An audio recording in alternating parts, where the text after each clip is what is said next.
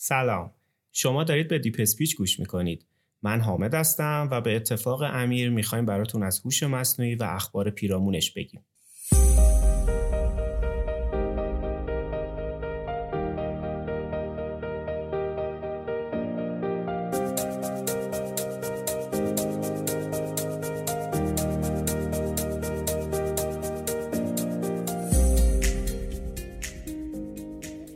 سلام.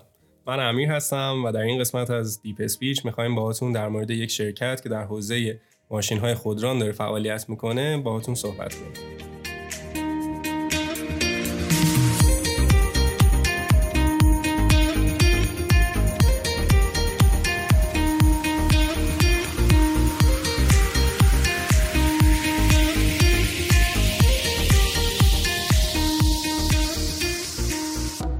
می‌خوام از شرکت DeepScale براتون بگم. این شرکت یه استارتاپی بود که در سال 2015 تأسیس شد توسط دو تا از متخصص علوم کامپیوتر دانشگاه برکلی. و خب خیلی خوب تونست تو مرحله بذری 3 میلیون دلار سرمایه جذب کنه و سال 2018 تونست تو مرحله سری A 15 میلیون دلار سرمایه جذب کنه. امیر مدل SqueezeNet رو یادته؟ بله حامد جان از این اسکویز نت توی پروژه پردازش تصویر اگه درست یادم باشه دو سه سال پیش استفاده کرده بودیم. آها خب یه ذره در موردش توضیح میدی کسایی که در موردش چیزی نمی‌دونن. اونایی که تو حوزه deep learning یا بحث پردازش تصویر کار کردن شاید اسم SqueezeNet به گوششون خورده باشه یا ازش استفاده هم کرده باشن.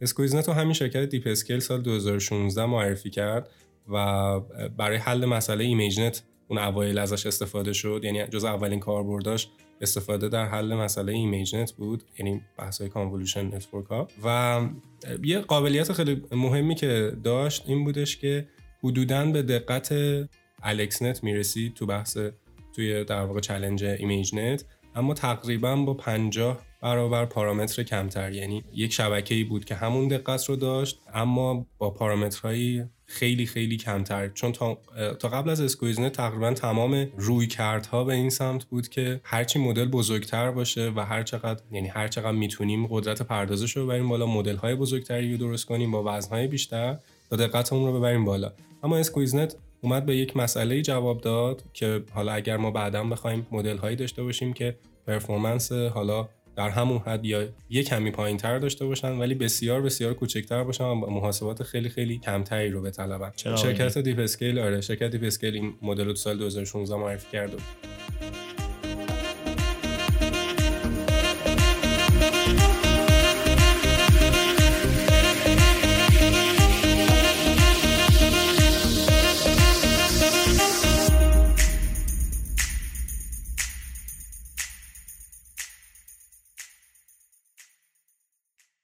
خب همین شرکت DeepScale اوایل امسال یعنی سال 2019 خب به واسطه تجربه که توی ساخت مدل SqueezeNet داشت یه سیستم درک تصویر به اسم Carver 21 رونمایی کرد که این سیستم یک سیستم کمک راننده پیشرفته بود. خب این سیستم دو تا مزیت داشت. اولیش اینکه راندمان بالایی داشت و دومیش اینکه ماژولار بود کاملا.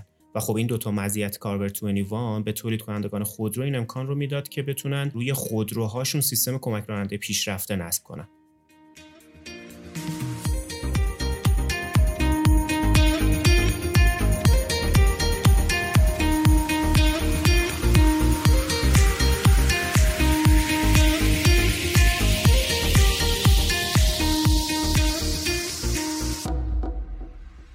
این سیستم Carver 21 از سه تا شبکه عصبی عصبی تشکیل شده که به صورت موازی کار می‌کنن. یکی برای شناسایی اشیا هست یعنی object detection ی هستش که موقع رانندگی شما بهش احتیاج دارین. یکی برای تشخیص خطوط اون lane ی هستش که دارین میرین یا اون lane detection میشه همون خطوطی که باید بینش حرکت کنین همونا دقیقا. و یه و یه شبکه عصبی دیگه برای تشخیص منطقه قابل رانندگی هستش که اونم فکر می‌کنم قاعدتا با semantic segmentation انجام میدن و این سه تا شبکه همونطوری که گفتیم فکر می‌کنم بر پایه SqueezeNet هستش و قاعدتا تعداد پارامترهای خیلی کمی رو میطلبه. این مدل ها تقریبا نیاز به 6 دهم تریلیون operation per second یا 6 دهم تریلیون عملیات بر ثانیه دارن. این تعداد عملیات حامد روی GPU هایی که ما می‌شناسیم و حالا روی GPU هایی که روی ماشین های خودران هستش چه نسبتی دارن؟ یعنی اون GPU ها می‌تونن این تعداد رو انجام بدن یا نه؟ خب این میزان خیلی عدد خوبیه این 6 دهم. برای اینکه به عنوان مثال انویدیا که Drive AGX Xavier رو داده این قدرت پردازشش 30 تریلیون عمل در ثانیه است. یا تسلا که یه چیپ اختصاصی ساخته برای همین ماشین قدرت پردازشیش 36 تریلیون عمل در ثانیه است و خب قابل اندازه‌گیریه و میشه حدست که کاملا این مدلی که دیپ اسکیل ارائه کرده توان خیلی خیلی کمی نیاز داره و به راحتی روی هر کدوم از این دوتا قابل اجرا کردن هستش.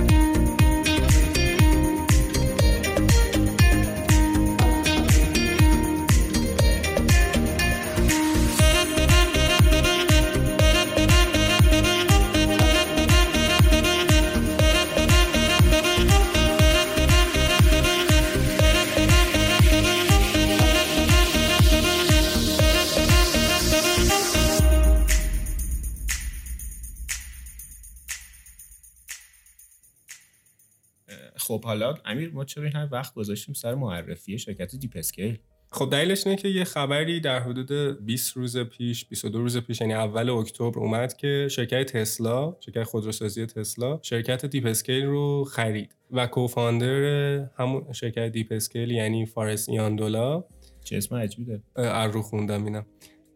که در واقع بنیانگذار co-founder و مدیر عامل DeepScale بود. هم الان به عنوان محقق یادگیری ماشین یا machine learning researcher داره به تسلا پیوسته و داره اونجا کار می‌کنه. هنوز مبلغ و اطلاعات دقیقی راجع به این عددی هنوز بیرون نیومده. آره من همونجور که من هم نگاه کردم عددی دقیقی نبود. ولی خب مهمش اینه که تسلا این شرکت رو تنها ظرف دو سال و نیم سه سال بعد از تاسیسش خریده برای اینکه بیاد و رو ماشین های تسلا کار بکنه. خب امیر حالا شرکت تسلا واسه چی؟ شرکت DeepScale خرید. خب شرکت تسلا امسال نزدیک به 25 درصد از ارزش سهامش کم شد که خیلی معتقدن که این افت ارزش به این دلیل بوده که تسلا نتونسته سر موقع خودروهاش رو بسازه و تحویل مشتریاش بده. یعنی به خاطر خیلی زیاد بودن تقاضا؟ به همین دلیل بوده. آره نتونسته یعنی مشکل production داشته. نتونسته به اون تعداد تقاضا ماشین ها رو آماده کنه و به مشتریاش برسونه. یه دلیل دیگه هم که وجود داره اینه که تسلا تقریبا 10 درصد از تیم توسعه دهندگان ماشین خودرانش رو از دست داده که خیلی معتقدن این به این دلیله که به دلیل حالا شاید میشه گفت بلند پروازی ایلان ماسک که خیلی ابراز نارضایتی کرده از اینکه نتونستن اون تیم توسعه دهندگان نتونستن خودروهای خودرانش رو تطبیق بدن با محیط شهری. الان خودروهای خودرانش در کار می‌کنن ولی در شهر نه. خب حالا این ابراز نارضایتی باعث شده که خیلی از افراد تیم توسعه دهندش یعنی برن. بیان این حالا خودرویی که داره تو بزرگ راه راه میره رو یه جوری تطبیقش بدی توی شهر را بره بعد حالا اونم نتونستن کامل این کارو بکنن اونم احساس نارضایی که اونو گذاشتن رفتن. همچین حالتی بوده اونجوری که من خوندم خبر رو. یه،, یه،, یه مورد دیگه هم هست اونم اینه که یه, یه فیچری داره یه ویژگی داره. خودروهای تسلا بحث اسمارت سامنه یا مثلا بهش بگیم احضار هوشمند. این شکلی هستش که مثلا شما هر جایی که هستین با اپ یا با در واقع کلید تسلاتون میگین که ماشین بیاد پیشتون. که خب یه سری در واقع تصادف داشته. تصادف داشته. دیدم ویدیوهاشو آره خیلی جالبه. یعنی که مثلا در خیلی قشنگ یک گوشه وایستاده از دور ماشینش رو داره فیلم می‌گیره که الان ماشینه میاد. می‌زنه ماشینه هم یاد از توی جایی که پارک کرده بیاد بیرون خلاص یه تصادفی می‌کنه و سوالش هم این بود که حالا من این فیلم رو نشون بدم نشون بدم. تقصیر کار منم. آره خلاص آره این داستانا بوده دیگه. یکی از بلند پروازی های دیگه ایلان ماسک این بوده که ظاهرا چند سال پیش قول داده که تا سال 2020 یه ناوگان تاکسیرانی خودران قرار ارائه کنه. آره منم خبرش رو خوندم. جالبیش اینه که این ناوگان تاکسی های خودران قرار رو همون بستر تسلا انجام بشه. یعنی اگه مثلا تو یه تسلا بخری و صبح که میری سر کار بعدش می‌تونی عملا تسلات رو در اختیار اون ناوگان تاکسی بذاری. یعنی تسلات به طور اتوماتیک بره باید پول در بیاره؟ دقیقا. یعنی آره یعنی تسلات به طور اتوماتیک شروع می‌کنه به مسافر پذیرفتن و میره و مسافرها رو میرسونه و تا موقعی که تو سر کاری و موقعی که می‌خوای از سر کار برگردی خونه میاد دنبالت دم باش میری خونه. باش میری خونه آره. و حالا باید ببینیم اگه هم چیزی رو انداخت چند درصد از پولی که تسلا در آورده رو خود تسلا برمیداره.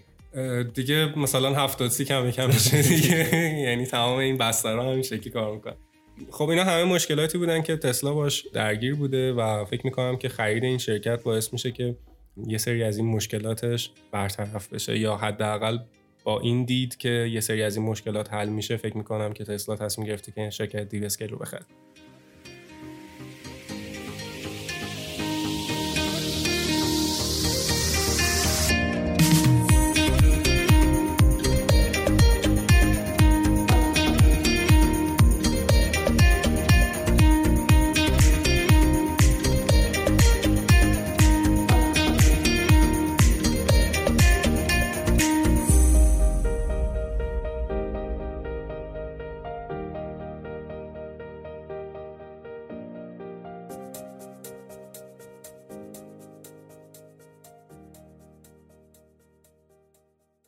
ممنون که ما رو شنیدید. امیدوارم از این قسمت لذت برده باشین. اگه دوست دارین اخبار هوش مصنوعی رو دنبال کنین می‌تونین پادکست ما رو پادکست Deep Speech رو در Castbox و شنوتو با ID Deep Speech گوش بدین. همچنین می‌تونین ما رو تو توییتر با ID Speech underline Deep follow کنین و اپیزودهای جدید رو اخبار اپیزودهای جدید و اخبار هوش مصنوعی رو از اون طریق هم دنبال کنین.